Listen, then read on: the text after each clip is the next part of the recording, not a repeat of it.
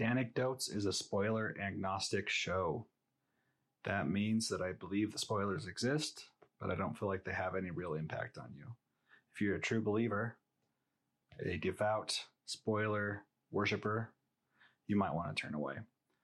You'll be warned at what we're talking about at the beginning of every episode, where there are spoilers. Uh, so just, you know, turn away if you care. If you don't, enjoy.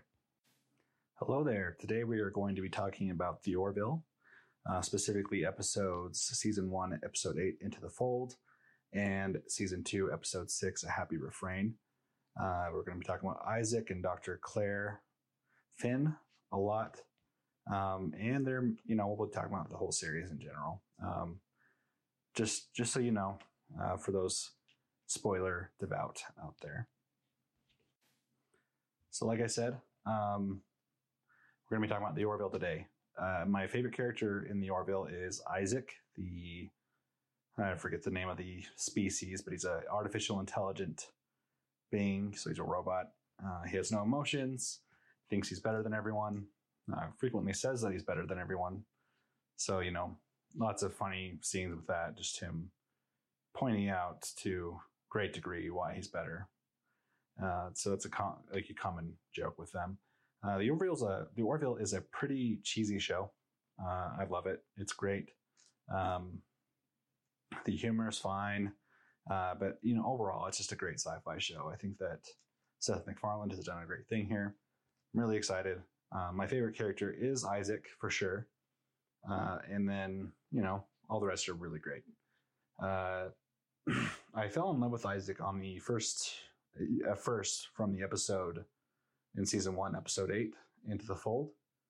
Um, and you know, in that episode, Dr. Claire Finn and her kids go to go on vacation, and Isaac is along the way, along the ride to, to pilot them. I guess is the conceit there.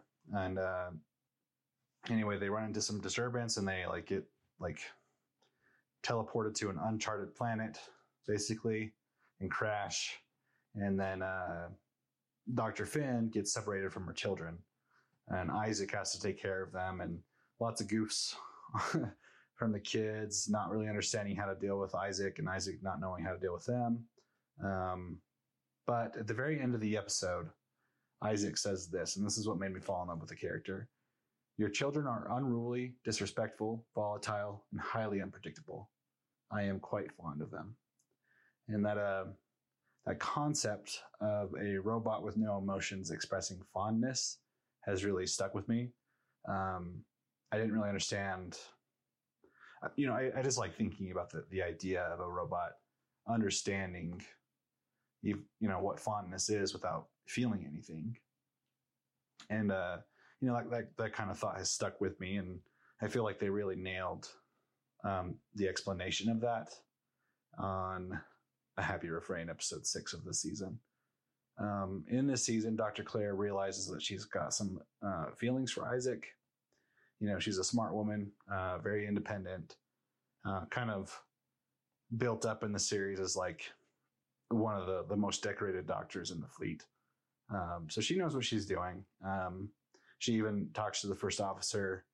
Man, I wish I remember the, the names of these people. But yeah, she talks to the first officer, says, Hey, you know, I'm, I'm having feelings for him. And, you know, the, the first officer basically says, you know, if it was anyone else on the ship that said this, I would have concerns. But since it's you, I know you'll be careful about it. And they, they go on a date, Isaac and Claire. And it's awkward. There's a really funny scene where um, the Dr. Finn is trying to like uh, get to know Isaac and like she says, let's let's flip the tables here. And Isaac just like immediately flips the table they're sitting at like really violently. Very funny. Um, just just a great episode. I definitely check uh, recommend you check it out. It's on Hulu. It's on Fox. Um, so yeah, it's a great series. But uh, so basically, Doctor Finn breaks up with Isaac because Isaac wanted to, and like the very next scene, Isaac is like perform like t- saying something on the bridge and he like makes a mistake. He's like, what the heck? I don't make mistakes. And the, and the rest of the bridge is like, yeah, he doesn't make mistakes. Go check that out. And he goes and runs diagnostics and he realizes that, you know, for some pseudoscience like explanation that like the fact that Dr. Finn cut him out of her life for good reason uh, has negatively impacted his performance.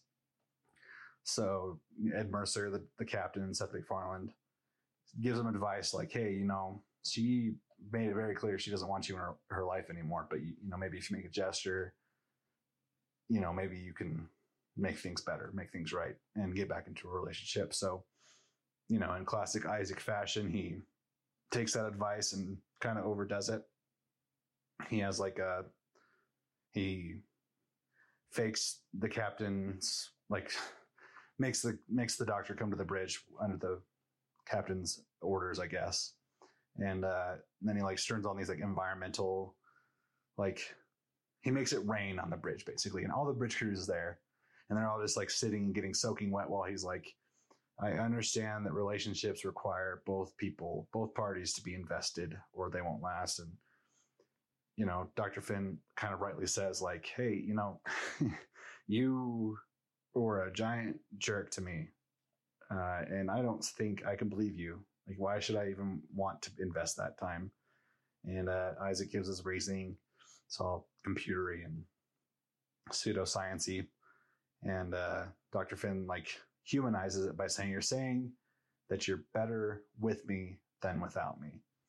And I think that that is the ultimate expression of a robotic fondness.